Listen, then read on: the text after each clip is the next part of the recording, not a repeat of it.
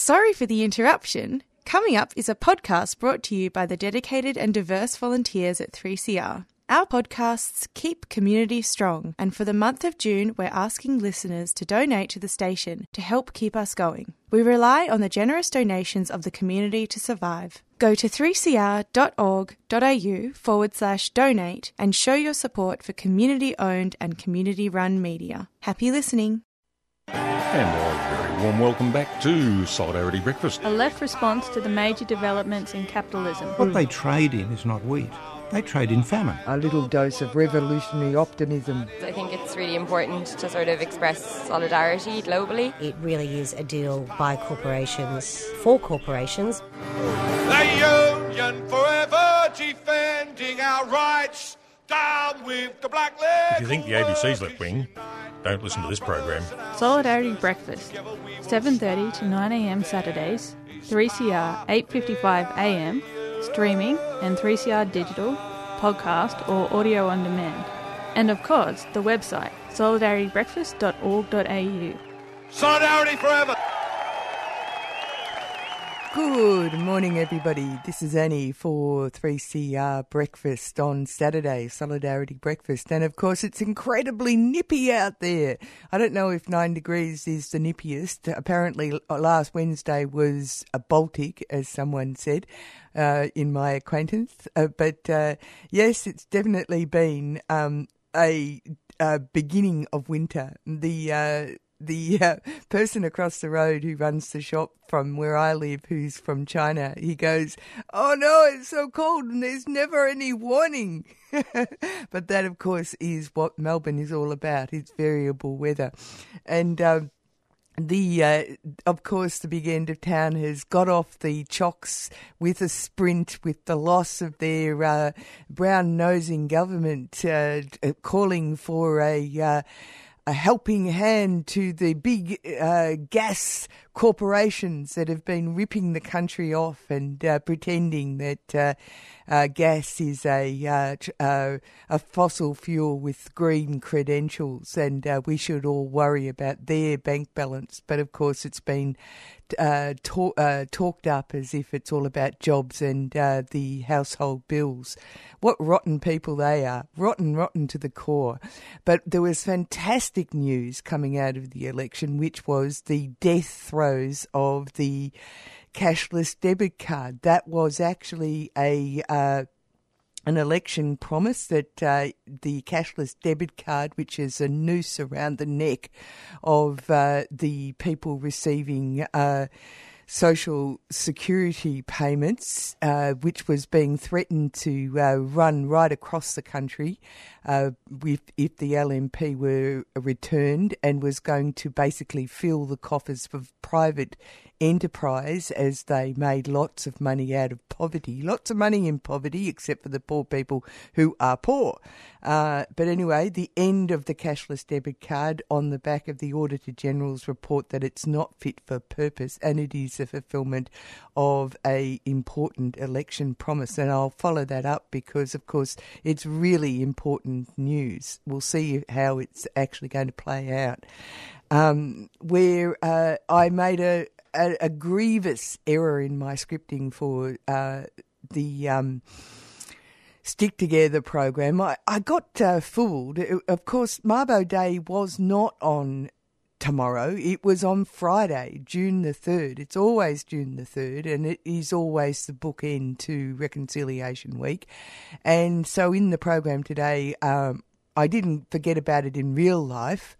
Uh, I did go down to Federation Square, and uh, there was a gathering of people uh, to commemorate uh, Mabo Day, and so I've got a report from that particular event. Uh, we and what is on uh, June the fifth is actually Environment Day, which is an interesting day to uh, have straight after Reconciliation Week, I'll have to say. Uh, it, a very uh, perfect, perfect placement. And I uh, chatted with Doctor Rebecca Patrick, who um, is a volunteer with the Hobson's Bay Wetland Centre, And uh, there's going to they're down there. They're going to have a, an event at the Newport Community Hub from twelve to three, talking about various aspects of the uh, local environment down there. Uh, it's fascinating uh, because, of course, there's the global issues of the environment, but then there's the very local aspect as well. So we find out about that. This is the week that was, and uh, an important uh, th- finishing off report for the program today is No Crime, No Time, Fix Victoria's Bail Laws Now campaign launch. So we'll find out more about that. But of course, Radiothon is upon us. It will be happening in the mid part of June. Uh, if you want to keep the airways full of three C R and programs like Solidarity Breakfast, you know you can donate by going online, three c r dot org dot a u forward slash donate. You can phone us. Uh, you can, uh, between nine and five p.m, uh, you can come down to the station. We'd love to see you. We're allowed to see you now at twenty-one Fitzroy, uh, Smith Street, Fitzroy. Uh, also, you can send a cheque. You can uh, send it to our P O Box twelve seventy-seven Collingwood, or you can uh, direct deposit, but you need to ring us up and we'll tell you how to do that. Uh, here's a reminder.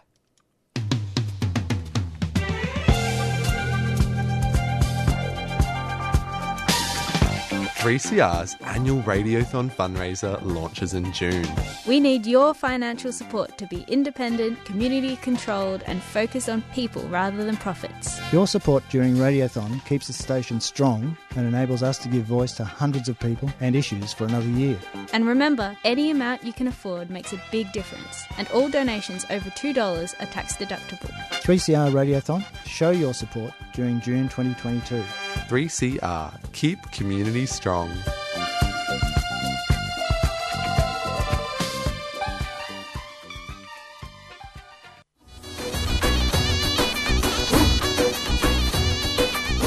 The revolution in Rojava is a beacon of hope for the world, putting direct democracy and feminism into practice on a broad scale. This radical attempt at social transformation now faces huge challenges, including daily attacks by the Turkish military with little outside recognition or aid. Show your support for Rojava by joining North East Syria Solidarity, or N E S S, and help ensure the survival of this inspiring experiment in social change. N E S sends aid, raises awareness and builds solidarity. Get involved at w w w dot ness solidarity dot org dot a u. N E S is a three C R supporter.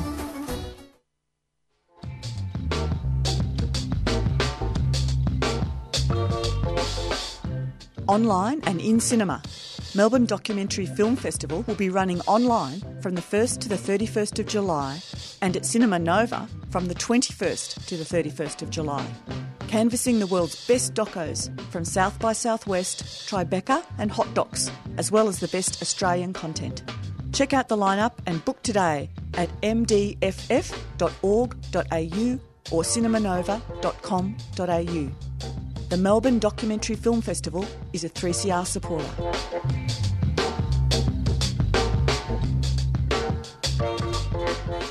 You're with Annie on three C R Breakfast on Saturday, and uh, we are going to go straight down to Federation Square.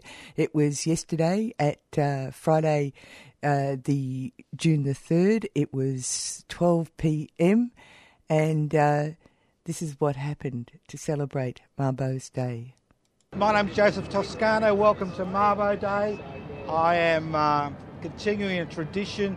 Uh, my wife, who died on the second of June two thousand seventeen, initiated in two thousand three to have a little celebration four thousand kilometres from the Torres Strait, acknowledging uh, the important work and the important decision that was made on the third of June nineteen ninety-two, when the High Court of Australia, believe it or not, found that this country's Indigenous inhabitants who'd been here for over sixty thousand years had rights to land in law because of their prior occupation of this land. Interestingly, the lead judge in the High Court who made the determination in nineteen ninety-two, Justice Brennan, uh, died yesterday. Oh. Uh, on the same day that Helen died five years ago. Um, so obviously the uh, the case was interesting, and as we speak today, there is a native title conference in the, on the Sunshine Coast in Queensland, where over a thousand delegates uh, from Indigenous communities across the country have come together to discuss the issue of native title. Now, what native title did is cause consternation, because for the first time in this country's colonial history, questions were asked about the legitimacy of the colonisation process. Because although the Mabo decision didn't acknowledge that people who had been dispossessed and forced from their land still had a continuing uh, association, it did highlight that those who were able to cling to that land had rights in law. And as you know, a capitalist society is based on the concept of private investment for private profit. Therefore, any attack on the idea that the occupation was illegal because there'd been people here previously was an extraordinary period. And those of you who are old enough to remember nineteen ninety-two will remember when the media went haywire and the politicians went haywire and talked about bucket loads of extinguishment as far as the High Court decision was concerned. This was an interesting case because these were ordinary people.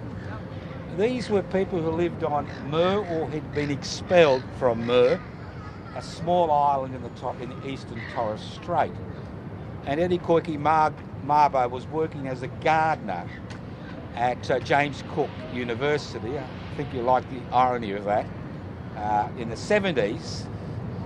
And he was a, he'd been a man who'd been expelled from his traditional homeland on Mer because he was considered to be a troublemaker. At that time, in period in time, in the fifties and sixties and the seventies, the department had total control over the lives of Indigenous people. Total control. Oh, I'd like to welcome uh, Libera Toscano, my daughter, and Ellen's daughter, and our special guest, Eli Sassman, who will continue the tradition. Come and stand next to me, Eli. Okay, so he's not shy. I'm, teach, I'm teaching them young. Hello, Eli. Pleased you could make it. So, in twenty, in two thousand two, this whole square was full of people celebrating the tenth anniversary of the Mabo decision. The Maid pros- people who were involved in the decision had come down to Melbourne to celebrate that tenth anniversary. There was a dance uh, crew from uh, the Torres Strait. There were uh, people, uh, there were survivors of the legal action, because the legal action was taken by three people. Eddie Koiki Mabo, Father Passy, and Grandfather Rice. Although Eddie, Eddie was the principal, he had these other two uh, Torres Strait Mer elders were involved in the court case. The court case drifted through the courts in Queensland for ten years. This is during the Belkey-Peterson period. And then with the assistance of a pro bono legal firm based here in Melbourne, it uh, eventually found its way to the Supreme Court. Sorry, the High Court, went to the Supreme Court, then the High Court in Canberra. And on the third of June nineteen ninety-two, the High Court found that Indigenous Australians had rights to land in law. But more importantly, it found that when the flag was planted in seventeen seventy and James Cook claimed the east coast of Australia on behalf of the British Crown, believe it or not, there are actually people living here. Because if you go through the legal fiction, it was based on this concept of Terra Nullius, the land of no one, because they couldn't see any towns and cities. So, so why do we gather? Now, in the Torres Strait, this is a public holiday, and there'll be hundreds, if not thousands, of people celebrating that decision. On the Sunshine Coast, as I said today, there is a huge conference of native title with delegates from all over the, the country looking at this issue. Now, there has been a lot of work in the last twenty years done to water down the Mabo decision and to actually water down the importance of that judicial finding, where the colonisers found that the colonisation was based on the wrong principle. And that's the key. They found that. Now, Ellen Jose uh, was the chair of the Wangai Association in two thousand two. She gave a speech at Melbourne Town Hall um, uh, introducing Eddie Mabo's family who'd come down in two thousand two and, uh, and spoke on behalf of the Wangai Association. Now, in the Torres Strait, there's a tradition, and this is a very cheeky piece of sculpture which the Alan Jose Memorial Foundation still holds.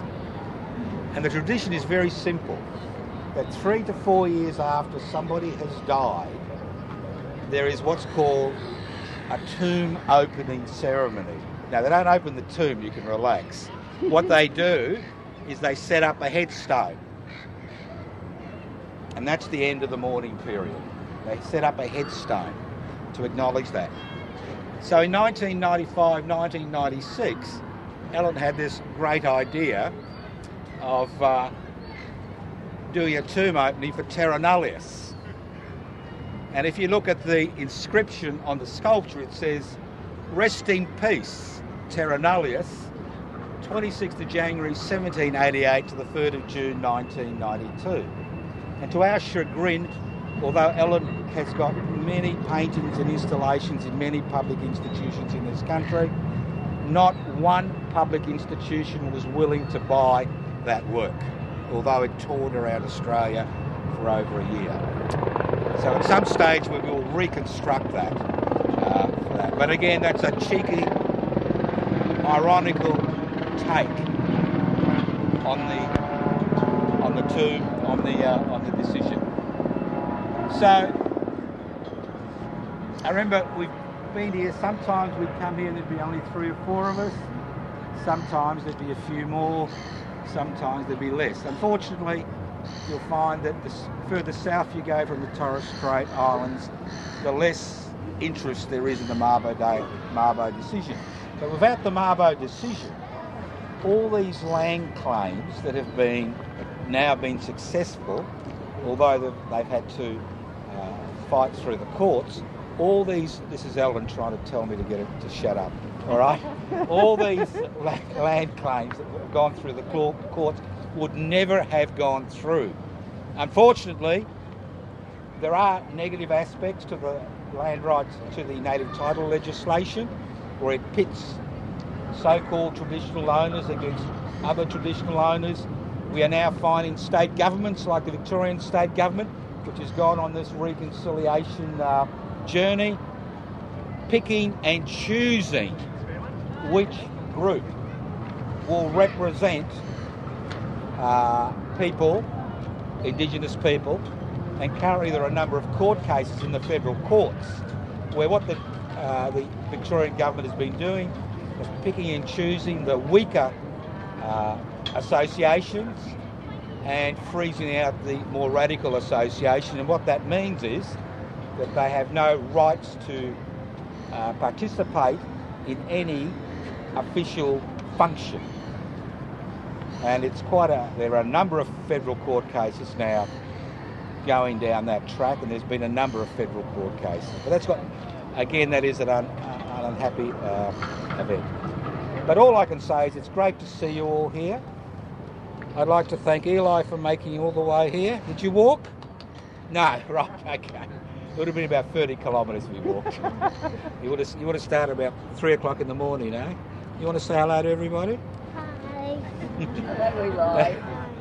Yeah, he's, uh, he helped us uh, uh, last week on, on uh, Flag Raising Day. He was giving out the awards to the students in Bayside who've done uh, uh, some beautiful artwork, and I recommend you go and have a look at that. You can do it on, on site. Just go to the Bayside uh, City Council uh, website. Now, I'm also going to do a, an invitation. Uh, I want all of you to think seriously about coming to uh, the Ellen Jose Art Award, uh, which will be uh, finalised on the second of July. It's a uh, joint effort by the Ellen Jose Memorial Foundation, Bayside City Council and the Bayside Gallery. It was a national competition for female artists between eighteen and thirty-five. Ellen left two instructions in her will, and one of those was to promote the idea of reconciliation, which this is part of that, and the other one was to actually uh, organise support for young female artists or people who identify as female. So it's, it's a wide definition. Uh, it includes, because Ellen was not just a First Nations person, she was an internationalist, uh, she was an anarchist, she understood the universal story of human existence. She met First Nations people from around the world, including Canada and Japan and many other, China and many other places. So she understood the international. So that'll be at two o'clock. You don't need an invitation, you just turn up. If you keep looking at Facebook pages and that, you'll uh, you'll see information about that. But we'd like to make that, it's the inaugural uh, Art Award. It was a national award. There are six finalists, I think one from each state. Uh, a wide range of uh, women, young women, uh, from diverse backgrounds, asylum seekers, refugees, Indigenous people, you know, you name it. Uh, there was over four hundred entries for the first uh, competition. So anybody would like to stand next to Eli, who's the Master of Ceremonies here, and uh, say a few words. Talking. So, Jacob, I'd like to invite you as another representative of the Indigenous community. Uh, Jacob is the uh, he's uh, a great friend. Him and the West Papuans came and sang to Ellen when she was dying. We'll never uh, thank them for that, and they came and sang at her funeral. Now, Jacob is a guerrilla fighter. He spent over a decade in jail, most of it in solitary confinement. He's one of the senior members of the West Papuan Transitional Government, and uh, obviously the struggle for human rights is not just a struggle limited to this country's First Nations people and everybody else in this country who's treated as a second-rate citizen, but uh, West Papua is sixty-seven kilometres. Mister Albanese would have gone to uh, Indonesia. He would not have raised the issue of West Papua. But he'll be very happy, like Mister Morrison was, to raise the issue of human rights in China. But not willing to raise the issue of human rights in West Papua. There are over five hundred thousand people from an indigenous population of around a million have died in that struggle during the past sixty years. So Doctor Rumbia. Thank you, uh, Doctor Joe. And also, uh, good afternoon for all of us. Uh, today is the tenth of June. We are in here to uh, pay our respect to uh, our indigenous uh, leader, uh, Mabo, and also uh, those stand behind his struggle, because this part of the basic right of human rights. And when we talk about basic right of human right, it's part of land. Land is the place of uh, all life, keep life, and they continue the generation. In traditional or native belief, that land is the our mother. All life grow in the land. So when our land is take over by others, that means our life also part of this. So we stand for human life. including us. Number second is uh, we believe that uh, indigenous still live in life, and God still put them to keep the life because they are part of balance of life in the world. When indigenous gone, and then modern can modern technology can take over, and we lose life. Today, lots of people, they talk about climate change. Why? Because the land already take over to the name of uh, technology, the name of uh, democratic, the name of all. So now the world, they're very confused about the situation of the world. So today, uh, very simple. Uh, We come here because we're very concerned about how protect our our life, our side, but also we should become blessed to other people. And that's why Mabo uh, did this, and the legacy we should continue it. This morning, this day also, our Papuans, they move. They're going on the street, all city in Papua today. And also around thirteen cities around Indonesian territory. This morning, I just wake up and then I look, this, our children already bloodshed now, this morning, in Jayapura. So in the Highland also, so today is uh, the day uh, our leader, Mabo, uh, talk about, and today our people also bloodshed ongoing now, the children movement. So around Indonesian territory, also around Papua, all organized very well. But we still try to keep our position as a, uh, uh, the side of uh, those struggle for our right, because we talk about our land, our stand for our forest, our our mountain, our river, and also our sea. And New Guinea is uh, very close with Australia. So today I also share with you that uh, I thought that maybe uh, this is like a normal, but I think not normal, but it's part of uh, spirit. Now West Papua also, they move today, they reorganize, and then today, this morning, start bloodshed. All children, their face is blood and all thing, but they still keep. So the day today is uh, very special. Not only for Mabo, but he showed us how become best uh, freedom fighter. So in West Papua, we come with voice, not with gun. He's also come with his voice, his heart. And today we come to continue his legacy. So once again, on behalf of the people of West Papua, we still struggle. And I believe that all of us still struggle. As, all, as, uh, as long as we still live in life, we always struggle. And very important is uh, how we uh, send message to other uh, friend, neighbor about how important is um, Mabo stand for. And I hope that every year we're remembering and we celebrate his a legacy, not only come like this one, but we can practice in our life that we should become blessed, because he talked about right, he talked about how safe are the life, and when land is safe, and we save the human life.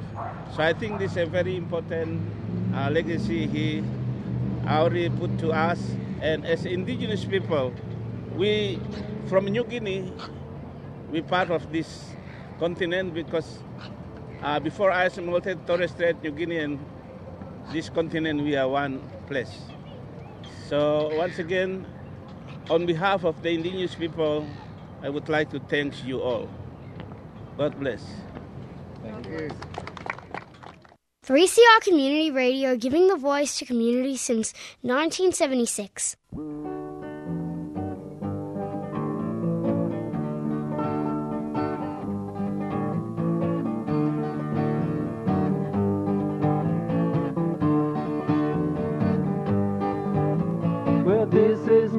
country.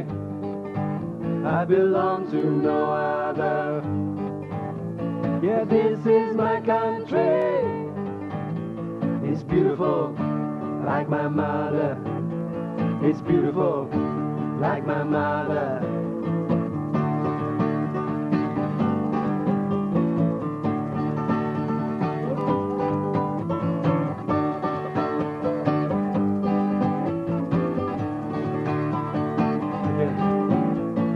This is my country, I belong to no other. Yeah, this is my country.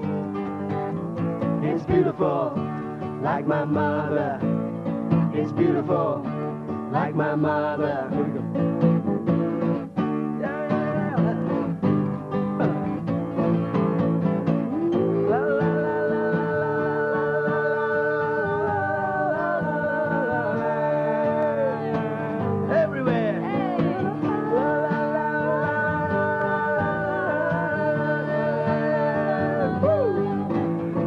Mountains to the sea, from the desert to the forest, all this belongs to me.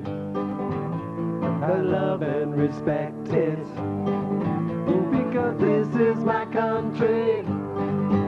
I belong to no other, and this is my country.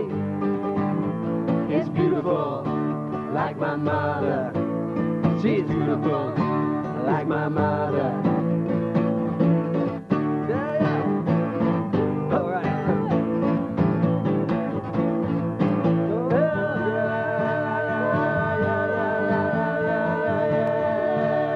yeah, yeah, yeah, yeah, yeah, yeah, yeah, yeah, yeah, yeah, yeah, yeah, yeah. Oh yeah. This is all my country. And mine too. And this is my country. Hey. Well, all people in the street. Everyone that I meet, every country and Banksia, they're all my family. Because this is my country, I belong to no other. Yeah, this is my country. It's beautiful, like my mother. It's beautiful, like my mother. Beautiful is my mother. I said that this is my country. I belong to no other.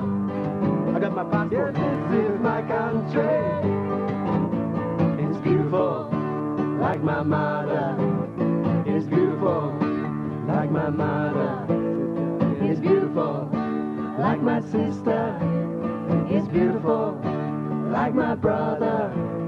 It's beautiful, like my brother. It's beautiful, yeah, like my mother. It's beautiful, it's my mother.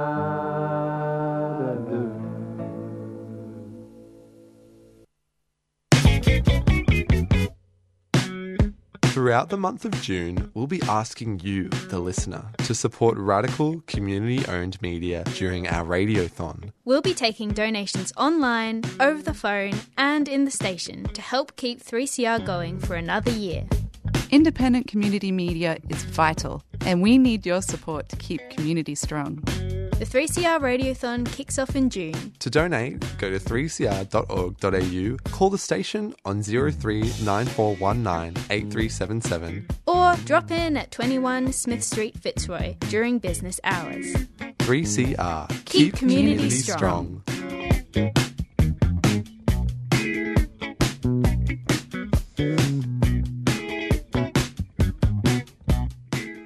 You're back with Annie on three C R Breakfast on Saturday, and it is a nippy day, so you may be listening under your doona. It's probably the best place to be. Uh, today is uh, the day before Environment Day, uh, wedged between Mabo Day and Environment Day, two auspicious dates. And uh, I decided that I'd find out more about uh, the Hobson's Bay Wetland Centre uh, event. It's uh, actually uh, coming out of the um, uh, an, an event that's been put on by the council down that way. Uh, it's going to be on at the Newport Community Hub between twelve and three on Sunday. And uh, I had a chat with Doctor Rebecca Patrick, who is one of the presenters. Her particular um, talk is going to be about uh, the um, the wetland centre, but there's more. There's more. It's quite interesting. It's a whole whole idea is to think global and uh, act local when it comes to the environment. Thank you very much, uh, Doctor Rebecca Patrick, for talking to me today. You're going to give a talk on Environment Day, which is on Sunday, uh, for the uh, Hobson's Bay Wetland Centre, and you and they t- they say that you're a, a local sustainability leader. What, what what's that all about? Oh, look, Hobson's Bay Wetland Centre is a local initiative, um, uh, as the name sounds, in Hobson's Bay, and um, and it was incorporated or, you know, developed in two thousand eight, so we've been running for about four years. It's run by an incredible group of local volunteers, people that care about the environment and people that care about, you know, having the opportunity to ke- connect with nature. Uh, and and uh, so we've been invited along to Newport Community Hub, who are having a an Environment Day uh, session, and that's on between twelve and three, and myself and uh, the President, Marilyn Office, and one of the um, people involved in our plans for a centre development will be talking about uh, the joys and wonders of the Hobson's Bay Wetland Centre. Now, what does it mean? I know Hobson's Bay is around, uh, I'm in Port Phillip, and it's around the corner, really. It's in Altona, right? That's right. So we're currently located in the Truganina Explosives Reserve on Queen Street in Altona, but the plans are that we're going to build close by on the H D Graham Reserve, uh, adjacent to the, the wetlands area. And we're just uh, currently going through a process to plan out and seek funding for a purpose-built wetland centre, um, funded uh, by our local partners and, of course, and importantly, uh, for our local community and even beyond uh, to enjoy the wetlands and also the centre. Um, tell me about the wetlands. The the, the wetlands, uh, we... Uh, We're up against, not up against, we're located by a Ramsar site, which is a really international environmental area. You know, it's internationally listed. Um, it's a beautiful environment for flora and fauna. It provides that all-important buffer between coast and uh, the, the local residents and housing, and really environmentally uh, significant. And uh The plan with the Hobson's Bay Wetland Centre is to protect the area, to, to look after it and ensure that the community uh, can enjoy uh, the access to, to the incredible uh, flora and fauna that we have uh, in Hobson's Bay.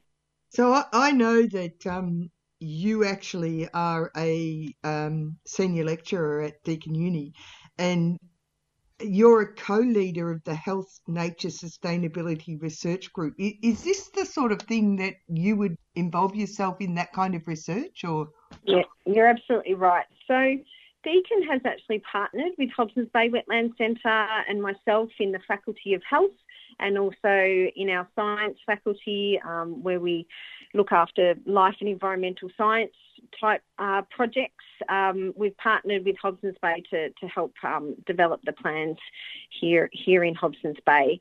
And so my research group, the Health Nature Sustainability Research Group, we do research on the benefits, the health benefits in particular, of human contact with nature. And there's really strong evidence and compelling evidence that we really, as humans, we need regular contact with nature for our health and well-being, to promote mental health, uh, also for social interaction, connecting with other community members in the natural environment, and also uh, that spiritual well-being of um, having the opportunity to to have your senses stimulated, and uh, the smells and sights of, of nature. So that's the kind of research we do. And as a local resident, I just I just live around the corner from Altona. I saw it as an opportunity to uh, act locally whilst I'm thinking globally uh, at my work at Deakin Uni. And so with the wetlands, are we talking about, um, and that interaction, are we talking about having, um, building tracks within the wetlands, that type of thing? Is that, uh, is that part of it, or is it part, is it people involving themselves in the conservation of the wetlands? We've got lots of, we've already started some activities to support people to to be involved in the wetlands. We've got some citizen science underway looking at um, the local water and tracking what's happening in the water. We also uh, have initiated walks around the wetlands. But th- down the track, when we are in a position to, to build our uh, actual purpose-built wetland centre, we're going to work with the natural landscape and put up some boardwalks and play spaces to support and organise the involvement in, in that beautiful wetland and protect its sensitivity, but without locking people out. And that's the absolute intention of building the wetland centre and, you know, putting a little bit of built environment in, uh, in place, such as, as you said, pathways, to ensure people that can get access and enjoy it. Because wetlands are lungs of our of the earth, aren't they? That's part of, they're part of that sort of ecosystem, aren't they? They're so critical. They have so many ecosystem functions and services, we call them. You know, they're a part of also carbon sinking and taking that carbon out of the air. You know, we're worried about climate change. We voted on climate change recently at our federal election, and they have a really important function in um, in cleaning cleaning out the air, protecting the, the coastline and um, and and the soils, and everything goes with um, looking after looking after the, the natural environment. They're absolutely critical. We've got some incredible coastline, and this wetland is one we should look after. It is, does seem quite remarkable to think about the proximity to the city, like it's in the belly of the city, really, Hobson's Bay. And I notice, I mean, it's not your talk, there's going to be another talk uh, about the um, shellfish reefs in Port Phillip Bay, which, you know, when you think about Melbourne, you don't think about nature quite so explicitly. Look, as any real estate from Hobson's Bay would say, you can reach out and touch the city uh, from the wetlands. And we're so fortunate to have, as I said, a Ramsay site um, in the borough and in the local area. Um, thanks for pointing out about that uh, that talk. I'm really looking forward to, to presenting myself, but also tuning in to some of the other research and activities that are happening in the uh, in the local area. Uh, and you're absolutely right. Uh, it's a really great opportunity uh, on Sunday to go along and find out a lot more about what's actually happening on our on our doorstep. I also think that it's really interesting that it's a council initiative. I mean, this is part of the uh, Hobson's Bay Council events, and uh, it shows you the strength of local community in maintaining a strong community. Yeah, there's excellent collaboration work going on between, you know, local residents, the the Hobson's Bay Wetland Centre committee and volunteers, and the council. And Hobson's Bay uh, has is an incredibly supportive council. They're really on board. There's a lot of support and commitment uh, to seeing um, the development of the Hobson's Bay Wetland Centre, and Uh, you know, we're really fortunate that uh, the council is so committed to, to protecting these natural assets we have locally. So what's the timeline for the um, development of the um, the centre? Look, we'd like to start building tomorrow, but uh, there we are still seeking to secure um, the money to establish the centre. I'd like to say that that could happen within the next two, twelve months, but um, there's still a little bit of way to go to, to secure those funds.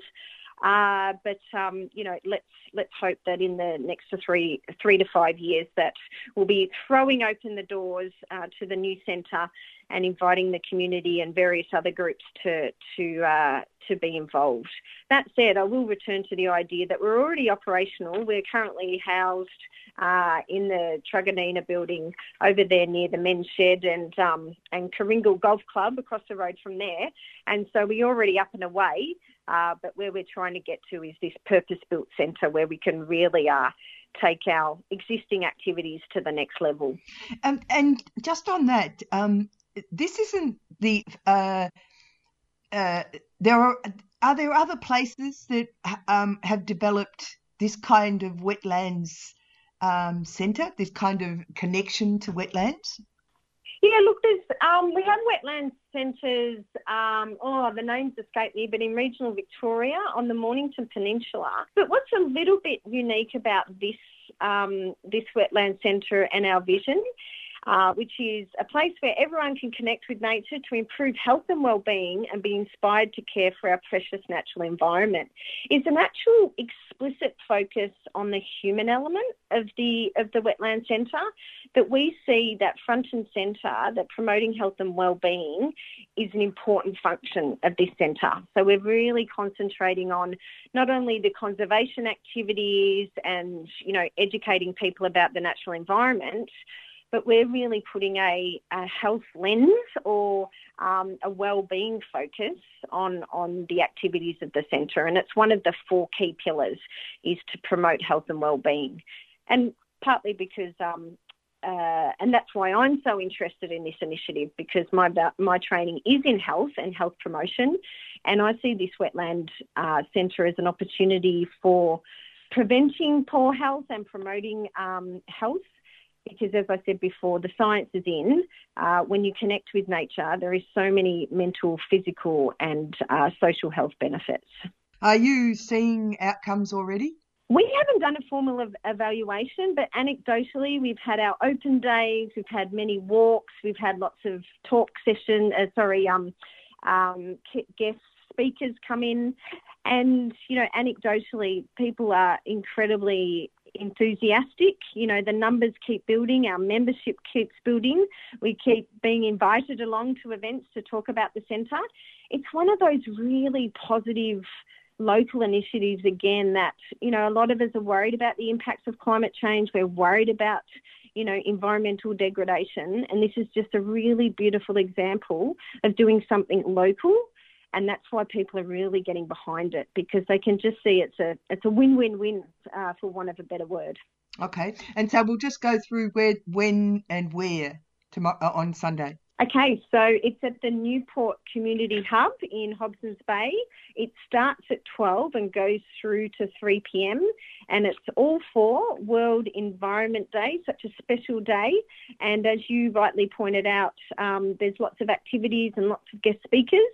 And our particular group, the Hobson's Bay Wetland Centre, uh, will be speaking at one thirty to two o'clock on the day on Sunday. And there's even refreshments. Importantly, there is refreshments. Thanks very much for talking to me. Of course, it's been an absolute pleasure. I look forward to seeing you on Sunday. Dum da da da da dum da da da da boom boom boom boom boom boom boom boom. Hi, I'm Rod Quantock, and you're listening to Fill in the Dots. You know who you're listening to. Why do I have to tell you who you're listening to? You know who you're listening to. You're listening to, yes, Fill in the three C R Community Radio. You got it right. You've won a giraffe. Uh, we're at eight fifty-five a.m. We're on digital radio and streaming at three c r dot org dot a u. three C R has been making trouble since nineteen seventy-six, and occasionally I've been part of the trouble that's been made. It's a vital part of our uh, media landscape, and I'd encourage you to get a hacksaw, an oxyacetylene torch, and go up to the Dandenongs and, and bring down all those broadcast towers that aren't three C R's towers. And let's make three C R the only source of information to an information-starved, dumbed-down Australian community. Written, authorised and spoken by Neil Mitchell.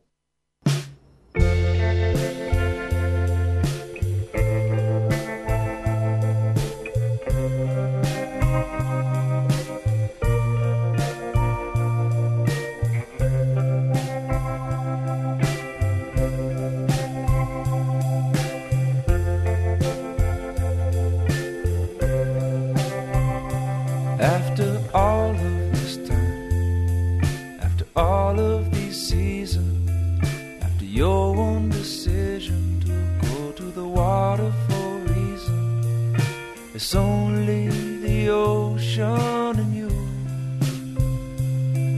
and all of these lines be a race soon. They go out with the tide, they come back with the waves soon. It's only the ocean and you. You don't want, you don't wait, you don't love, but you don't hate.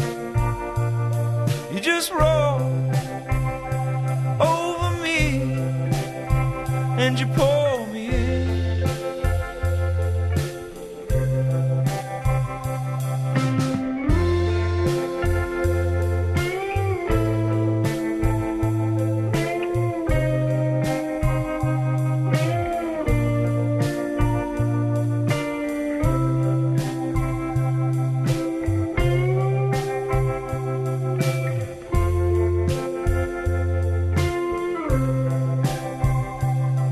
When this work is done and this coat is dry, when this world's too much, it will be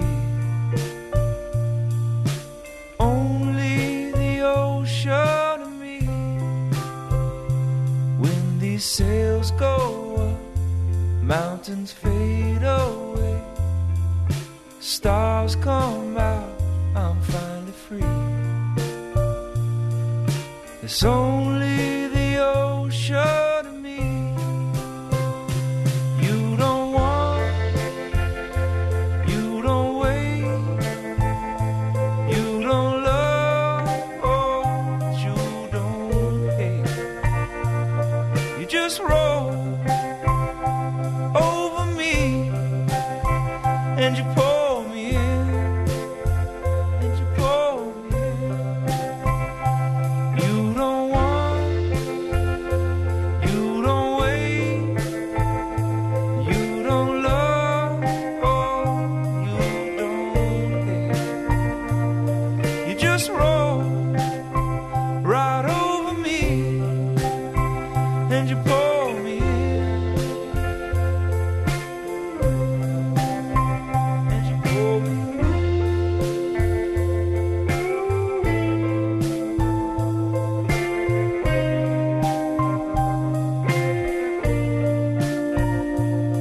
You just roll over me, and you pull me in. Hi, I'm Ruby from Fitzroy Primary, and you're listening to Community Radio on three C R. A weak Solidarity Bricky team listener when the great exponents of the greatest little economic order of them all called on the socialist government to prove its socialist credentials by rescuing them from soaring energy prices, because those great energy exponents, great transnational behemoths charging the soaring prices, had no choice but, but to, given the soaring international prices for the gas and coal they are exporting. Uh, but... We asked naively, obviously you could provide the energy here with the resources you extract here much, much cheaper, revealing to them my vacuous ignorance of how the greatest little economic order of them all works. No, no, the only solution to the soaring prices is for the government to prove it is socialist and assist the exponents of capitalism who at times like these have a road to Damascus conversion to socialism. Although that simplification is also naive, as, as great exponents of capitalism, they are always supporters of corporate welfare socialism. Yet sadly again, Again, we can't compete with Santos Us the Prophet Supremo Kevin Gaul Aga, who said Santos Us cannot conjure up gas magically to ease the energy shortage, and warned emergency measures to divert gas for export to the domestic market would be damaging. How can we compete with that? That says it all. Although while we might think the fact that they are exporting our resources at huge profit has a bit to do with the soaring domestic prices, Lord Rupert of Wapping's usual suspect, brilliant thinking columnist, bolt through the head, has fingered the problem. It's the socialist government itself. It has taken them just two weeks to destroy the energy market. Very clever socialists bent on destroying the class enemy. Bloody stupid voters. well, thirty percent of them, thirty percent who handed them one hundred percent of the spoils, yet another endorsement for the democratic values, the democracy bit of parliamentary democracy. And the great exponents of crying out for government assistance declared they were in far greater need of assistance than struggling households, who would not be struggling nearly as much as the great corporations, and therefore didn't need scarce government resources wasted on them. And they certainly don't need a wage rise that would further cripple the great exponents, despite a report by the Fair Work True Blue Aussie, no longer Work Choices just looks like it commission, showing sectors like hospitality, retail, those areas crying out for help, have in fact regained their pre-pandemic strength, undermining caring employers' cry that a wage rise for the lowest of low paid must be delayed. Well, we know caring employers will always tell us when the time is right for a wage rise, and it's just unfortunate that in the long history of capitalism, of the greatest little economic order of them all, the time has never been right, which must break the caring employers' hearts. With a huge presumption, of course, in the heart department, expressed beautifully by Claire Morgain-Parras, an executive with the Which Bank that used to be our bank, who warned a wage increase would hurt small business already dealing with high inflation and rising interest rates, factors that obviously don't affect the lowest of low paid. Oh, and she is confident the sector is set for growth, J- just not enough apparently to pay the lowest of low paid. No need to expand, but our old mate Innes Wilcox, the workers of the True Blue Aussie Industry Profits Group, yet again supported that argument. A wage rise would destroy the world as we know it. Still, there is also good news. As the filthiest rich of the filthy rich assembled in Davos to discuss poverty, Oxfam reported that the pandemic has thrown up a new billionaire every thirty hours, while one million people fall into poverty at the same time. Time, giving those billionaires plenty to talk about. If the Santos Us the Prophets comment wasn't enough, bad news for satire, what a disgraceful bunch that hayseed and sheepshit party lot, turning a potential dream into a nightmare. We finished last week hoping beyond hope for the dream team of Constable Peter Dupper and Barnacle to head the coalition. A satirist dream, we declared, and how dare they thwart that promise by dumping poor Barnacle, their new Supremo Little Proud, so well named because he has nothing to be proud of, a spoil sport. But at least the caring business class party did us a favour by making Constable Dupper their Supremo and would-be big Supremo, showing the obvious depth of talent left in the rump that is their party room. The new soft Caring Pete said he would now support the robust anti-corruption commission proposed by independent Helen Haynes, so it can investigate the Socialist Party's links with militant evil trade unions. The reason is I think it's like, you know, more important than ever under the all-being oozy government. We are, you know, like going to have a continuation of this unholy alliance with the C F M E U, the E T U, the M U A, and the, you know, like Socialist Party. The new soft Pete got off to a big start, showing he's not the cruel, heartless, arch-conservative buffhead everyone thought he was. Like it was more important before the election not to have an anti-corruption authority, although maybe he hasn't thought this one through all that well, as the government plan is to use a robust anti-corruption body to investigate little matters like sports rorts and car park rorts. Well, there's a list. But then, thought, of course, isn't one of Pete's strong points. Yet to show he's absorbed the message the election massacre delivered, Pete said he would play like, you know, hard ball on the socialist climate change policy because it threatens to increase prices and disrupt the reliability of supply. Wonder if anyone's mentioned to him that's the very policy people voted against, leading us to ponder what message he thinks he got. Anyway, he's off to a big start, and his deputy, Susan Leeson-Dreggs, who went to the High Court to prove as Environment Pollution Minister she had no duty of care to future generations, giving her carte blanche to continue destroying their environment, said she would work to win back the vote of women who deserted the coalition.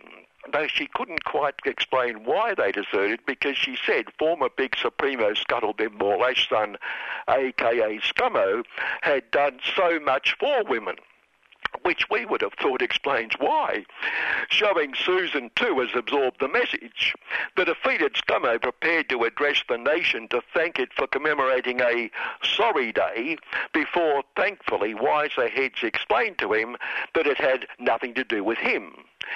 It was for people to whose plea from the heart, statement from the heart, Scummo had responded with no heart, or as Constable Dupper explained on why he had refused to say sorry, it was because of his warm, caring self's role as a Queensland uh, copper. I was sorry that I couldn't, you know, like, legally bash the shit out of them anymore. The new caring Pete is so different, isn't he? Oh, and he's also concerned about the forgotten people in the suburbs, and here we can give him some reassurance. Pete, people in the suburbs didn't forget you or your party. And the new warm Pete just keeps giving, like when the government said the Maragapan family would return to Billawila, Pete said this would encourage people smugglers and end in, like, tragedy. Just a pity he didn't elaborate on, like, you know, how it would encourage them and, and, and end in tragedy. And we also learned this week that when Scummo pre-election said the government's hands were tied and it couldn't allow the family to return to Queensland, he had misled us. Misled, uh, isn't that a euphemism in this case for lying? Oh, no, not Scummo, honest, great Christian Scummo. Oh, and the uh, discarded member for the Institute of Public, Very, Very Private Affairs, Tim Will Smash Union's son, laughingly described as a moderate. If the designation were accurate, where the mind boggles at what would be to his right, Tim said he wants to offer a constructive centre-right voice in the climate debate and energy debate.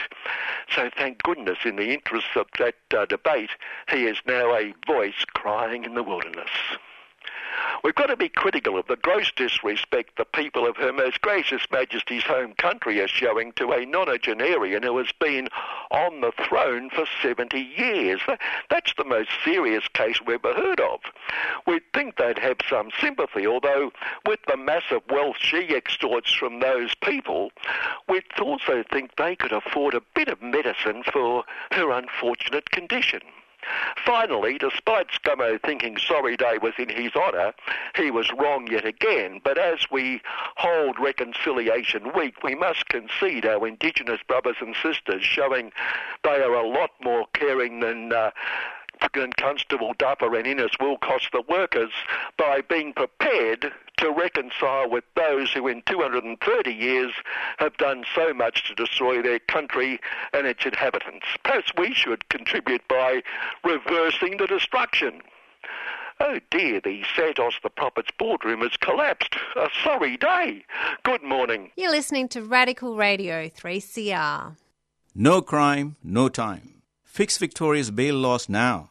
Prisons are bursting at the seams with poor people. I S J A Melbourne is calling on the Victorian government to release unsentenced people on remand from Victorian prisons. First Nations people are three percent of the population, yet represent twenty-nine percent of the general prison population. eighty-nine percent of First Nations women entering prison are unsentenced. I S J A Melbourne is asking you to sign the No Crime, No Time petition, which can be found on I S J A Melbourne's Facebook page. Indigenous Social Justice Association Melbourne is a three C R supporter.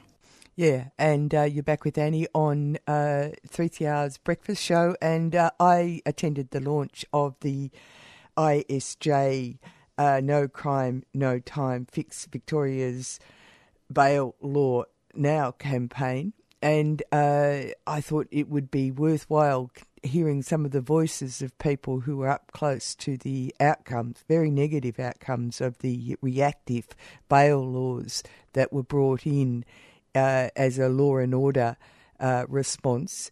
And we're entering into the next phase of uh, Victorian elections, because it's they're coming up in November. You thought that uh, just when you thought it was safe to leave the house after the federal election, we're going to be leading into the Victorian election in November. And uh, the, the uh, Aboriginal Legal Service uh, Indigenous Social Justice Association as well are leading the charge in uh, trying to make the, see the necessity of making the No Crime, No Time campaign an important element in this election. First up, we've got Karen Fletcher. She's from an organisation called Flat Out. I'd like to go to Karen Fletcher from Flat Out. Hello, and thank you for the invitation. I'm Karen. I'm the Executive Officer at Flat Out. I'm coming to you from also from the lands of the Wurundjeri Woi-wurrung of the Kulin Nation. I'd like to pay my respects to Elders past and present and the Aboriginal people with us tonight, and to the struggle of the Aboriginal people against incarceration as a weapon of col- colonialism in this country, which continues and expands today. And remember all the struggles of people who have been imprisoned, I think, in Australia's first prisons. Lots of people trace back imprisonment in Australia to the convicts, but um, probably the biggest parallel to the prisons that we see operating around us today is the prison islands and other sort of penal um, facilities that gathered Aboriginal people and removed them from their land, and particularly targeted leaders of the Aboriginal resistance to invasion and colonisation. And I think we need to develop in Australia a bit of an analysis of that to ground us as we build this campaign and campaigns like it in the history of this country, uh, as, say, for example, Angela Davis and other writers have done in the United States with their analysis of how slavery has, you know, been the genesis of the racist uh, mass incarceration regime in, in the U S. No doubt in my mind that um, it's the invasion and colonisation and the dispossession of Aboriginal people from their land that's the basis for the prison system we see today, and why it, is, it remains so racist and causes the death, as we've noted, of so many Aboriginal people, including here our own sisters Veronica Nelson and Miz Cal Garrett in the last two years at the Dame Phyllis Bruss Centre. So Flat Out is a an organisation that's been around for thirty-three years. We're in the Queen Victoria Women's Centre at the moment. We're part of a campaign at the moment, the Homes Not Prisons campaign. It's a letter, letter campaign um, that we're in with a, a bunch of other organisations and individuals. It's led by people with lived experience of imprisonment and criminalisation, and by First Nations women. So yes, we uh, we started off as an organisation called Women Against Prison, Um, in the time of the Fairlie Women's Prison, and uh, it's hard to imagine now, but there were less than one hundred women in prison in Victoria at that time when the, when uh, Women Against Prison was organising um, against the placement of prison from Fairlie into the men's prison and the Jaika Jaika unit at Pentridge, um, and then against the closure of Fairlie Women's Prison and the construction of the mega prison for women, Dame, now called Dame Phyllis Frost. So yeah, we've gone from a hundred, yeah, less than one hundred women incarcerated to now uh, reached a height in twenty eighteen of around five hundred fifty women. Dame Phyllis has capacity for six hundred five, and what we're campaigning against in the in the Homes Not Prisons campaign is the expansion of the capacity of Dame Phyllis Frost from uh, six hundred five to add another uh, one hundred six beds to take it to six hundred eleven. Um, and the reason for that expansion is because of the bail laws. So you're you're going straight to the root cause of why prisons are expanding in Victoria. The numbers uh, of women who are in Dame Phyllis Frost who have not been convicted of any offence are extraordinary. They're now over sixty percent of the population of the prison, and eighty percent of women who come into the prison every month uh, come in on remand. They've been charged with offences, but they have not been convicted of anything.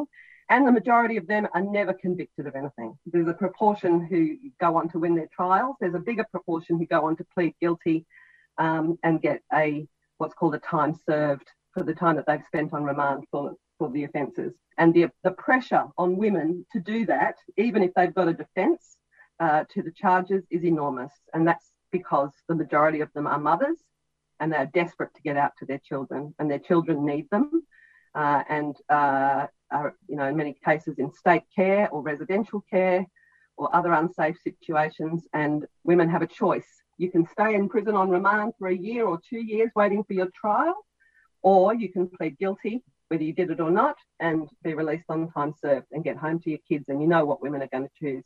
So there's a vast underreporting of the number of women who actually are not guilty of anything but have had, have been pressured to forced to plead guilty because of all those pressures. Um, and that we see that far too often. We work with women uh, coming out of prison to give them support through housing and other supports that they need when they come out, and the impact of the pressure on them, because the first thing on their mind is to take care of their children. The pressure of this overuse of remand is, is enormous.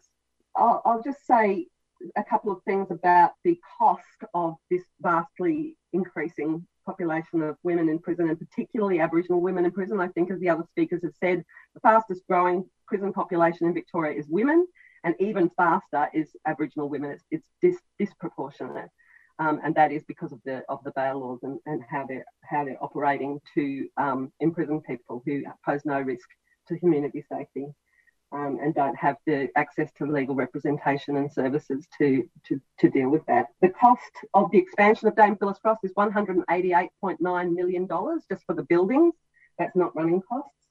And we've calculated that that would purchase one thousand uh, public housing units. Um, so what, that's our name, Homes Not Prisons, because we're saying let's not spend this money on prisons. Let's spend it on public housing, which is what criminalised women and their kids need to be able to stay together and live lives safely and free of violence. The use of money in Victoria for prisons and police is a scandal. Uh, this, this expansion is just part of a one point eight billion dollars expansion that was in the twenty nineteen twenty budget for all prisons across Victoria, and that includes the new mega prison, thousands of beds at Chisholm Road in Geelong for men. I mean, of course, the same thing is happening in the men's system. Um, it's just that it's, the men is not the men's population is not growing as fast as the women's population. And yeah, Flat Out is a women's organisation, so we look at this through a gender lens. Because we're talking about women, they are much more likely to be primary carers, that is, mothers for children, and have primary responsibility. The other gender issue that is relevant is that they are almost one hundred percent survivors of childhood sexual abuse, family violence or other forms of violence, and many of them are self-medicating for the trauma that has never been treated through the use of illicit drugs, and it's actually the, the use of those drugs that sees them criminalised in many cases. So we're also supporters of the decriminalisation of drugs and the provision of um, rehabilitation rather than imprisonment. As you've seen through the Veronica Nelson inquiry, it's been reported in the news, you, you will know that prisons are extremely harmful and dangerous places. Uh, you will have seen that Veronica was locked um, in a cell which had a sign on the door that said "Do not open," even though she was com- incredibly unwell, uh, and nobody had a key to get her out, and she died in there screaming out in pain. And the officer who was on duty at the time, who uh, heard all of that through the intercom, told the coroner's inquiry that there was nothing unusual about that shift. She didn't uh, go and check Veronica at the end of her shift. Um, she thought Veronica had fallen asleep, so she left her shift at eight o'clock in the morning without even knowing that Veronica had died, and she told the court that it was a normal shift. So that means that that happens every night in the Yarra unit, which is the remand unit at D P F C. It's happening tonight. It happened last night. It happens every shift. People are coming in, withdrawing from uh, from drugs without proper medical treatment, because the medical treatment provided by WellPath, the U S conglomerate at D P F C, is is completely inadequate. Um, and um, yeah, people are just left to withdraw by themselves. And as we know, Veronica was already in very poor health, and that's the case for a lot of Aboriginal women and, and women in the system. They come from backgrounds of poverty and trauma and do suffer um, poor health already. So getting locked in a cell with no treatment um, to withdraw by themselves without support is incredibly dangerous. And Veronica died, but there are plenty more women who came close to death or suffered enormous trauma in those cells, and expanding them is unconscionable. Um, so we're very pleased to, to support the campaign against the bail laws. That onus of proving that you're not a risk to anybody Uh, should not be on the women that are dragged before the court by the police. The police should be under an obligation. I mean, God knows they get enough funds for them to be able to put together a case as to why somebody poses a risk. They didn't do that work in relation to Gargasoulis, and look what happened. And if you read the Gargasoulis coronial inquest, you'll see that the coroner tore strips off the police because they, it was very clear that that person did pose a risk, and the police did not do the work to um, to make sure that that risk was addressed. And now they've put that failure onto women and other um, people, vulnerable people being put in prison. Thank you so much for the invitation. Flat Out is right behind this campaign. You're listening to Radical Radio three C R. So now I'm going to go to Alison Thorne from Estia, Melbourne, or Estia Naam.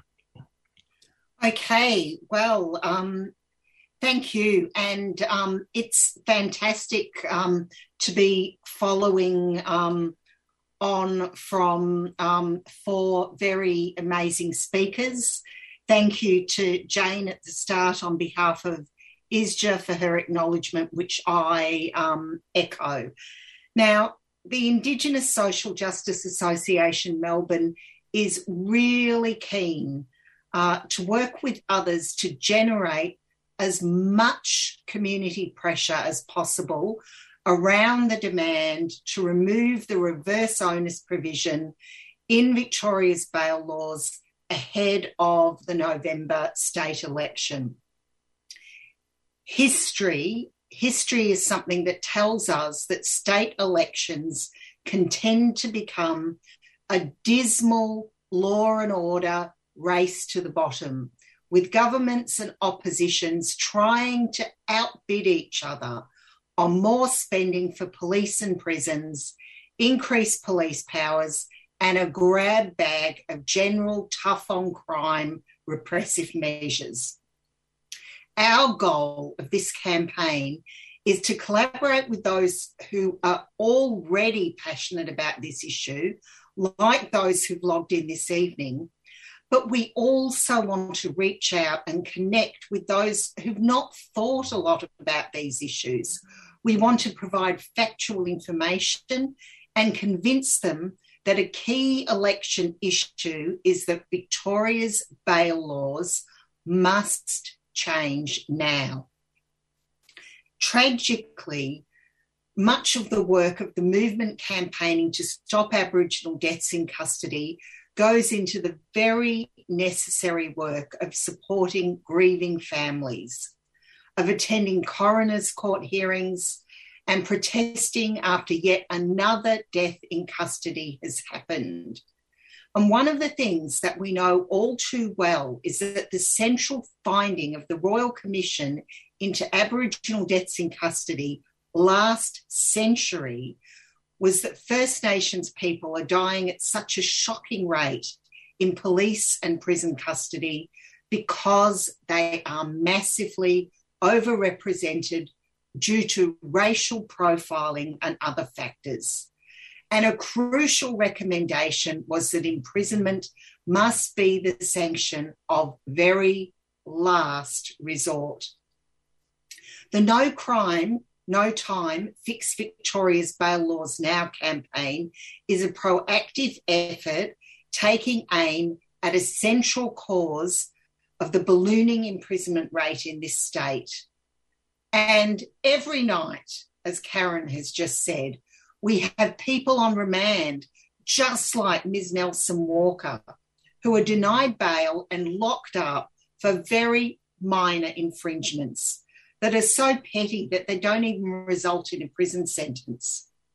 So we have three key demands that the Victorian government must act on. We want to get unsentenced people who were on remand out of Victorian prisons. We want to remove the reverse onus provisions in the Bail Act, and we want to create a presumption in favour of bail, placing the onus on the prosecution to demonstrate why bail should not be granted. Nationally, imprisonment rates are currently the highest they've been for a century. Just think about that for a minute. They're well above the O E C D average. Incarceration in Australia is the third highest in the O E C D, just behind Turkey and Colombia. They've been steadily um, increasing um, since the nineteen eighties. The number of people per one hundred thousand who are in prison has more than doubled since then. The rate of increase has climbed um, most steeply in the twenty-first century.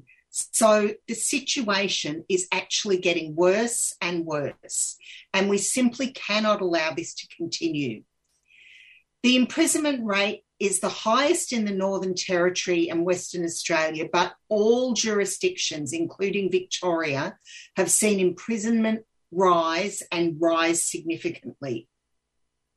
Late last year, I S J A studied the Productivity Commission's report, Australia's Prison Dilemma. And this research examined how Australia's approach to imprisonment is failing. Now, I have to say, it's an important report, even though it's not a radical report. It's merely one where the analysis is data-driven, and the data is powerful. In twenty nineteen twenty, the prison system cost taxpayers five point two billion dollars. Think about that figure. The system costs three hundred thirty dollars per prisoner per day. And when it comes to cost, our view in I S J A is clear. Imagine if that money was spent on increased public housing, on increasing New Start, on addressing health issues such as addiction and mental ill health, and importantly, on culturally safe programs led by First Nations communities. Instead of funding more cops and building more prisons, we want to see resources redirected to much needed community support. And that's why we too are enthusiastic supporters of the Homes Not Prisons campaign. The Productivity Commission explains the bulging prisons across the country, including here in Victoria, concluding that this is a result of policy choice. In other words, it's because of what governments choose to do. A result of these choices, um, as a result of these choices, the criminal justice system is seriously going in the wrong direction. So um, let's look at the choices made in Victoria. Um, and Karen has um, already talked a little bit about this. In twenty seventeen, the Victorian government made a policy choice to respond to saturation media coverage after two high-profile crimes committed by people on bail, Adrian Bailey and James Gargasoulis. And as a result, Victoria now has the toughest bail laws in the country. The average time on remand in Victoria is five point seven months. It's a bloody disgrace. And those paying the price, who we've heard this evening, are women and First Nations people, with First Nations women doing it toughest of all. Consider this. In Victoria, fifty-three percent of women in prison are on remand, and eighty-nine percent of First Nations women entering prison have not been sentenced. Many of these people are mothers who are then separated from their children, resulting in further trauma. Now, I S J A Melbourne characterises this as a racist and sexist disgrace. Change is needed and the time frame is urgent. We don't have time. We don't have years to wait. The time to act is now.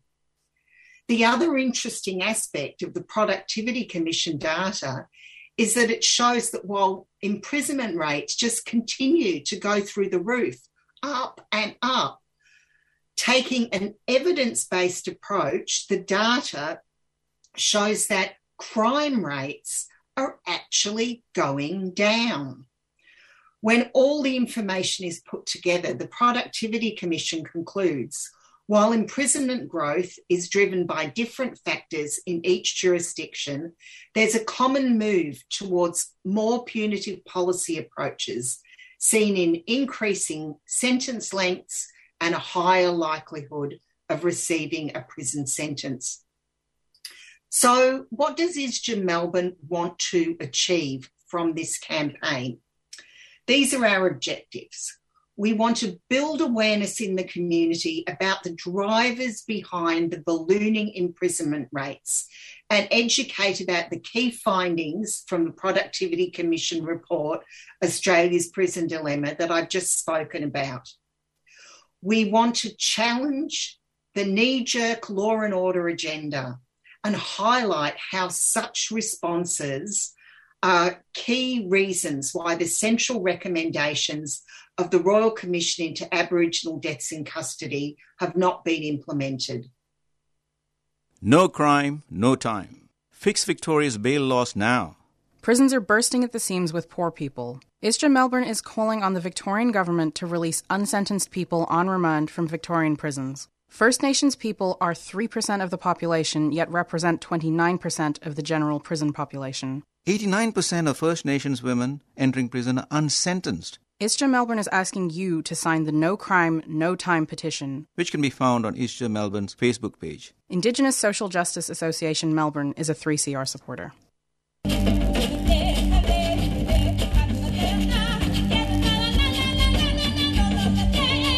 Salutiamo a tutta compagnia. Ciao ragazzi, un saluto alla three C R. Hi everybody, we are Agricantus, you are listening three C R Community Radio. Don't stop listening music telling about people.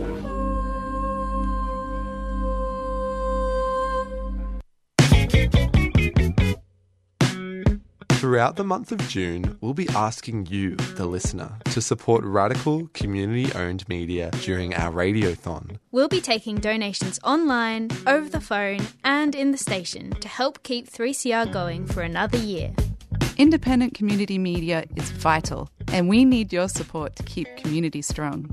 The three C R Radiothon kicks off in June. To donate, go to three c r dot org dot a u, call the station on zero three nine four one nine eight three seven seven, or drop in at twenty-one Smith Street, Fitzroy during business hours. three C R. Keep, Keep community, community strong. strong.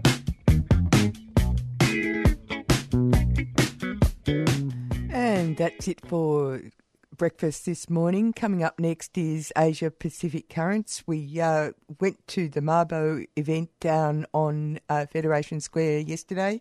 We uh, heard about uh, an upcoming event tomorrow on Environment Day down at uh, the uh, uh, Newport uh, Community Hub. Uh, starting at twelve, going to three. This is the week that was, and uh, we followed that up with uh, No Crime, No Time uh, campaign launch. As I said, Asia Pacific Currents is coming up next, and uh, we're going to go out with a bit of Colin Hay.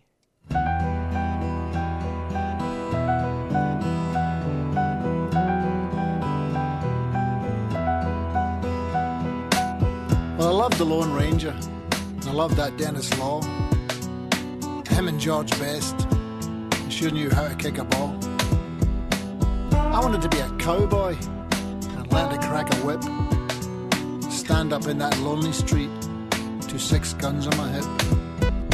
Along the mighty Beatles came, and everyone went, ah! They could play and sing and everything. And of course that John could draw. Well, that was it for me. I never once looked back. Tricks to learn and waves to catch. I had a plan of attack. Are you looking at me? Are you looking at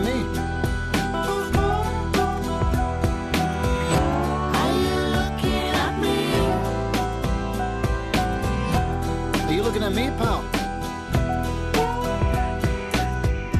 Then we headed south, where the surf came crashing in, from black and white to colour, from innocence to sin. It was summer in December, blowing heat waves in my mind, people talking funny, some cruel and some were kind.